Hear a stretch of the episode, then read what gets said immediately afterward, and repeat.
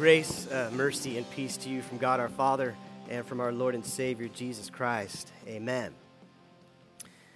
Have you ever spent time with someone who just can't, like, talking about themselves?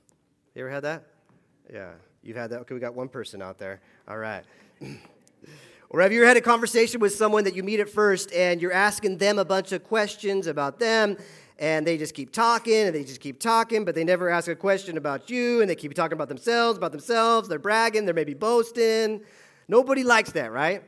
Nobody likes it when someone brags and boasts about their accomplishments or how awesome they are or how good looking they are or how much awesome stuff they own. And if you're a parent, you know what I'm talking about. You spend a lot of time trying to teach your children about humility and about not having them brag or boast about things that are going on in their lives. Nobody likes that. But I think if we're honest with ourselves, we'd have to admit that it's sort of tempting, right? When we're on the other side of it, because we, as human beings, we like ourselves, and as Americans, we like ourselves. We like to talk about ourselves. And in fact, studies have shown they've done this and they've observed people and questioned them that people are much more tolerant of boasting and bragging when they're doing it than when others are doing it. It's part of the human condition. We're turned in on ourselves. We like ourselves a little bit too much. St. Paul kind of reorients us in our text today, and he kind of sets it up. 2 Corinthians chapter 10, verse 17, he says, Let the one who boasts boast in the Lord.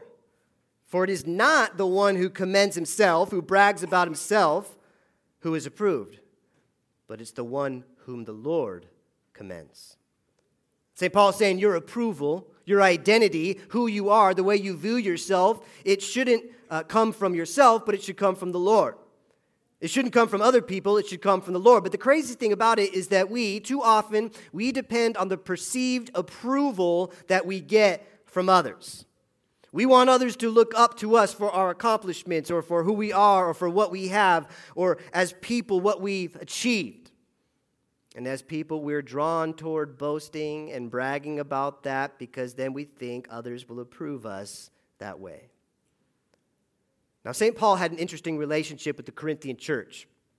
And part of the tension there with the church was that his ministry was starting to be called into question.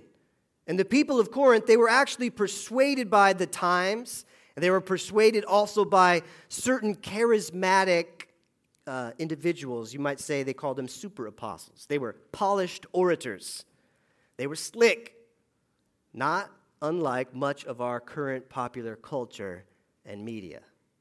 And so, chapter 11, 2 Corinthians, Paul is saying to them, He said, Why do you guys gladly put up with these fools? Why do you put up with people who enslave you, people who exploit you, people who take advantage of you, people who basically slap you in the face, and you call it upon your own life.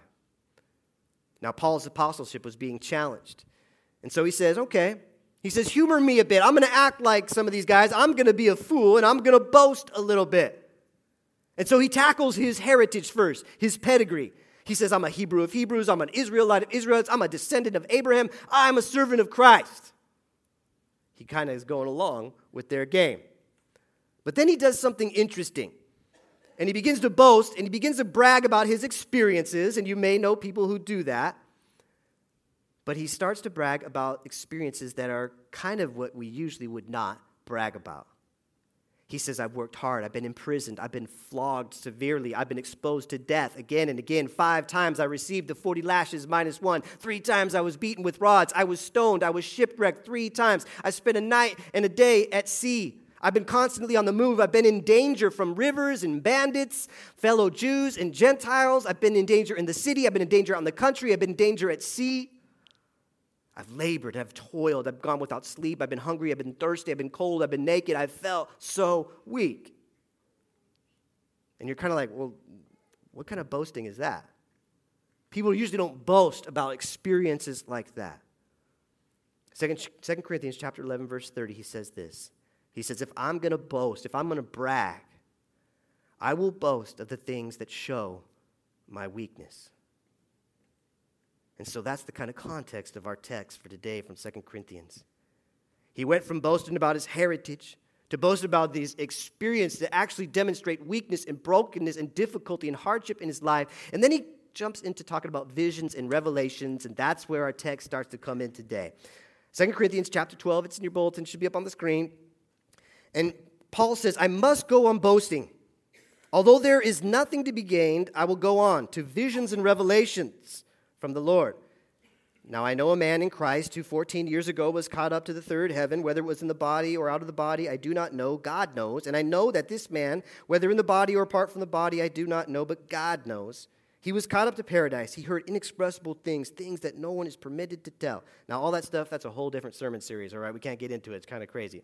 But this is where we're coming. Verse 5, he says, I will boast about a man like that, but I will not boast about myself, except about my weaknesses. Paul is reiterating the fact that if he's going to brag, he's going to brag about the brokenness in his life It starts to get countercultural at this point because they're kind of like, what is going on? What are you talking about? Then in verse 6, he says this Even if I should choose to boast, I'd not be a fool because I'd be speaking the truth, but I refrain. So no one will think of me more than what is warranted by what I do or what I say or because of these great revelations that are in my life. Therefore, in order to keep me from becoming conceited, I was given a thorn in my flesh, a messenger of Satan to torment me. Three times, three times I pleaded with the Lord to take it from me. Now, we don't know exactly what this thorn in Paul's flesh was, but we know it wasn't good. It was a thorn. It was some sort of disease, people say. Some people say maybe it was depression. Some people say maybe it was an adversary. Some people say it was some difficult situation. We don't know exactly what it was but three times he pleaded from God to take it from him. We know that it was some sort of hurt, some sort of habit, some sort of hang up in his life. And it's kind of cool to see that St. Paul, one of the guys who wrote most of the entire New Testament, is a normal guy like the rest of us who has a thorn in his side, who has a hurt, who has a habit, who has a hang up, who has a struggle, and he hasn't have it all put together. And then comes the response of Jesus to this. I read this at a devotion on Monday night, and someone said to me, This is like some of the most countercultural stuff you will ever hear because this is not the way America works. In verse 9, it says this Jesus said to me, after Paul had pleaded three times, Take this thorn from me, Jesus said, My grace is sufficient for you. I got a friend who has it tattooed right across her forearm, right here. My grace is sufficient for you, for my power is made perfect in weakness. Therefore, I will boast all the more gladly about my weaknesses, so that Christ's power may rest on me. That is why, for Christ's sake, this is crazy. It doesn't sound like an American, does it? I delight in weaknesses, in insults, in hardships, in persecutions, in difficulties. For when I am weak, then I am strong. Our little Colin and Seamus today, in many ways, in the world eyes, would be considered weak. They're children. They depend on other people for everything in their lives. But as Jesus says, the faith of a child is what is required to enter the kingdom of God. In Christ Jesus, they are stronger than most because they have the faith of a child. And Jesus' message for them and for us is that God's grace is enough. God's grace is powerful enough. And when I was reading these verses a few weeks ago, it reminded me of my friend Bill Lawrence. Bill, why don't you come on up, Bill? And uh, Bill and I have basically been writing this uh, sermon for a year or so, or more, or longer. And uh, uh you may know Bill here. You may have seen him behind the drum kit. He's usually playing drums back there. Yeah and uh, does great. You may uh, remember his dear wife, Patty, who was one of our vocalists. And uh, Bill and Patty have been here for a while, and they moved away to Atlanta, and then they came back to us this past summer. And uh, basically, this past year, Bill and I have had uh, many great conversations about life, about God, about His Word, about His grace in our lives, and about His grace being sufficient for us, even in the midst of our weaknesses. And uh, our conversations have been encouraging They've been around the Word, they've been prayerful, they've been filled with gratitude. And so we kind of wanted to invite you in to the conversation and kind of observe and be part of it as well. And I think it might be a blessing to you. Um, we talk about connect to God, grow together, share Christ here at St. John's. That growing together part is huge. It's important to grow together with other believers, uh, to share life together, to talk about the word together, and to pray together. So, Bill, I remember one of our conversations uh, about this verse, specifically verse 9, that says, My grace is sufficient for you. And would you share a little bit, some of your testimony, and also about how God's grace is enough? Absolutely. And I'm so very glad to be here today. And when uh, Pastor Michael asked me, I thought, oh boy, I get to share my weakness in front of all of you. but again, um, my grace is sufficient for you, for my power is made perfect in weakness. Make sure you always include the last part of that statement because when I looked at this earlier, I thought sufficient. That's kind of a, an adequate word. But what follows it, my power, is made perfect in weakness. It's always important to include both of those in context to this. And that's where my story begins. 2013, um, my wife Patty and I were, uh, our life was great. We were leading worship here at St. Uh, John's. My job was going great. Patty was finding victory uh, over her alcoholism at Celebrate Recovery here at St. John's. So we were in a really good spot. Uh, but right then, I got uh, called into my office the next day at work, and my boss said, We're consolidating all of our corporate functions to Atlanta. So basically, what that means is we'll give you a promotion to go, or you can stay and not have a job at all. Well, it didn't take very long to make the decision. Besides, Patty had always told me if I ever got that offer to go to Atlanta, to go because she was a real Southern gal at heart. so we did. We moved, and um, I'll tell you, within a week, Patty had found a Celebrate Recovery chapter out there. She had community, she had support, and a beautiful basis and environment to have friends. Me, I immersed myself in work. And God put me through what I now term as the 3J program the Joseph, the Jacob, and the Job program. But that, that's what He had to do to get me to the place to be broken and see Him in the now. So time marches on. Uh, my life is all about work. I had so much favor at work in, in the five year period that I was here before we moved back. Uh, I had three promotions. And um, uh, that was amazing. And Patty was just flourishing in her life uh, in Celebrate Recovery. And um, but something happened inside of me. I was watching her flourishing, and uh, I started to pine for my past, where I had my community, my music projects, uh, all of the fellowship of everybody here, and I was starting to get stuck in the past, anxious about the future, and totally missing the now.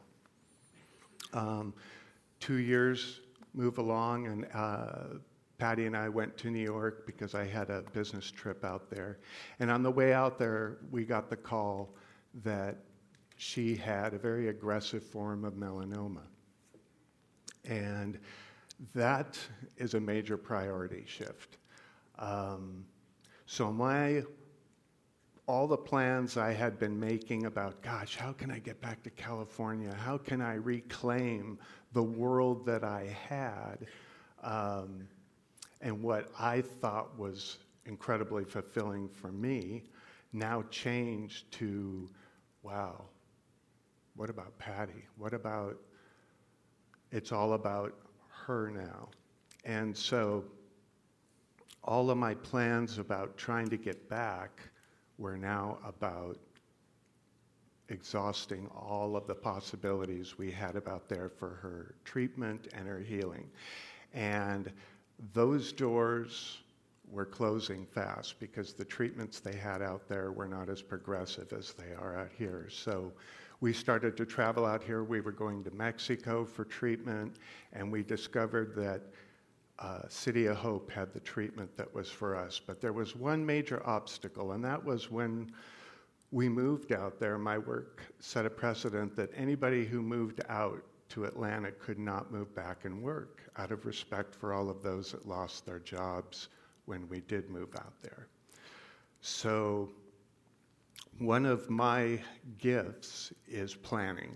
It's also a curse. I'm a control freak, or I was. I'm a recovering control freak. Um, what I do is I research, I make plans, I put the team together, I execute it with all my resources, bang, bang, bang. And that's what I was trying to do with Patty's treatment. And it wasn't working. And I came, when we came to the critical mass, when her disease had progressed, I knew I had to go before the president of the company and ask if we could come back. And my boss was saying, Well, I don't think so, but I'll help you. I'm with you. And for months, concocted every PowerPoint presentation to justify my existence in the company and look at everything I've done and oh, I'm so valuable and, and oh, please, please. Um, and finally, when the critical time came that it's like something has to happen, I knew that uh, all my planning and everything that I had been doing was useless. There was no way that I could do it. So the next day, I, uh, I basically surrendered. I gave up. And I said, God, you have to do this. I, I can't. So I went in the next morning and I made an appointment to meet with the president. And I went to my boss and I said, Well, 10 o'clock, I have an appointment. I'd like you to come with me, but I don't want you to say anything. I need to be the one to talk. Uh, and he said, That's fine. That's totally fine. I'll be there for moral support and whatever. So we went in and we sat down. And this was, remember, four years leading up to this of me scheming, contriving, planning, and uh, I came up with nothing. So we sat down, and the president uh, looks at me and he says, So, Bill, what can I do for you? And all I said was, and this was God, John, it's time. I need to move Patty back to California to have the support of her family and friends. And I need the support of my family and friends here at the company and I can't do it without. And that's all I said. And he leaned forward and he said, Well, you know, Bill, Ian, that was my boss, mentioned to me uh, a month or so back about this, and I've had time to think about it. He said, uh, You know, five years ago, I asked you to move out here. You moved your family, and in that time, you gave your heart, your soul, your talent, your passion to the company, and I can do no less than return in kind. So, this is what we're going to do. You're going to go back to California. You're going to work at home. Your main job is to take care of Patty. And, um, and remember that if you need anything, we're here for you. And he turned to my boss and he said, Ian, make it quick and make it painless. Now, if God was ever present in something, that was a moment for me where everything shifted. Fast forward, we moved out here, and um, that was August 6th of last year. And uh, Patty passed away December 29th of last year. So, two months before she passed away, And she, we received the final diagnosis from the doctors that there was nothing else that they could do. God's peace came upon us and spoke to us and said, from this moment on, it's all about helping everybody else to come to terms with what's going to transpire. And um, His grace, His power, and His peace was so present. And when Patty did pass away, and I had the honor of, you know, she was holding her in my arms when she passed. It was a sacred moment.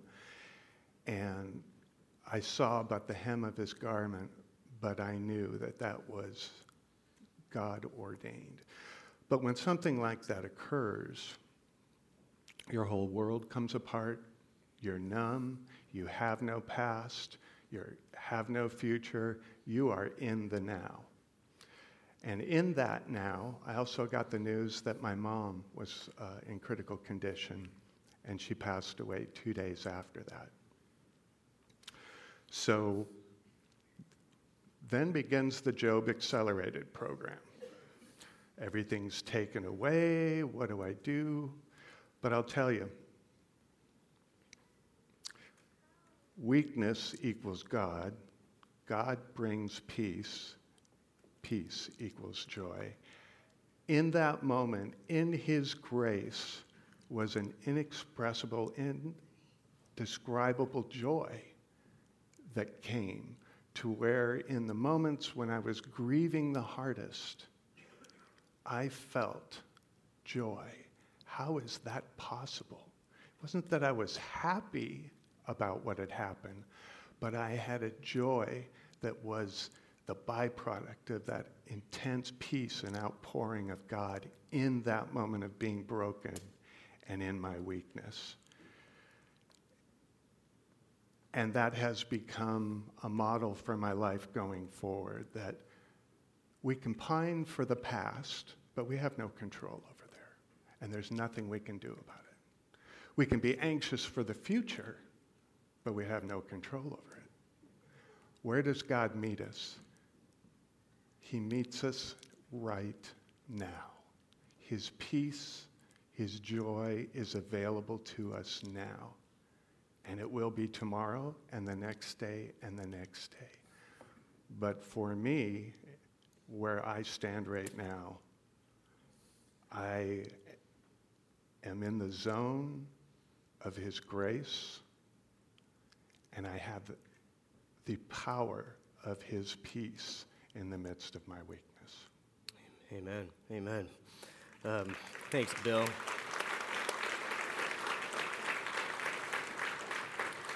We, Bill and I were talking about this text this past week too, and you said something really cool about when Paul said uh, the thorn in my side, and you connected it to Jesus a bit. Could you elaborate a little more what you're? What you're yes, saying? this came out of a conversation I was having with a good brother, and I'm always asking questions about God with God, and we were talking about um, that God knows everything we've been through. And I used to think, well, he's never been divorced. He's never lost a job. He's, how could he empathize with that? And in context to the, uh, the teaching today with Paul in, with the thorn in his flesh, we may have thorns, a thorn. But when you think about it, Jesus willingly gave his life. And in the midst of it, he received a crown of thorns, which was for the sacrifice of himself for us all, so that we could have this grace and this peace now. So, bearing with one little thorn doesn't quite compare to the crown and the ultimate challenge of, of sacrificing our own life for everyone else. Yeah, amen. You, we were talking too about how um, God has used your experience in weakness and in brokenness and the power of God coming into your life in His grace, His grace being sufficient for you, but how He's also then been able to use you in the midst of this in your grief. would you be able to share a little bit about that? Um, Yeah, just recently, um, uh, I produced a large event for the company, and I was there with all the top salespeople, all of the C level executives. And um, in the corporate culture, the way it is now, it's very difficult to share faith and whatnot. It's very restricted in that respect. But I had both the president and one of the top sales leaders come over to me and and they said, You know, we have a member on our team who's just lost his wife. Would you go and minister to this person with everything that you've been through? And then the president had another associate that he was working with. So the door was open in an amazing way. So not only was I able to be moved out by God's grace um, and work out here, but the company now has identified me as a person in the Lord who can minister to these needs. And in the corporate environment, that's exceptional, and it could only happen nowadays by His grace. Amen. Amen. Thank you, Bill. I personally just want to say thank you. Um, it's been awesome to go along with you in the journey, especially this past year. And um, I've learned a lot about God's grace through your faith and also uh, through Patty's as well. And as I said at the, her memorial, the both of you uh, taught me what it means to walk in God's grace in the midst of some very weak and broken times. And I've seen his power manifested in both your lives. I'm grateful for it. So Thank you, Lord. Yeah. All praise and glory. Yeah, amen, brother. Let's pray for you.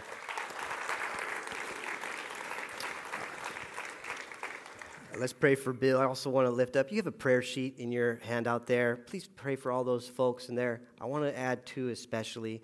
One is the a young boy, two years old, Hudson uh, Victoria Royer, uh, the grandson of our chairman of our congregation, Chris Victoria, involved in a big accident. He's at CHOC. He's doing pretty okay right now, but he needs healing.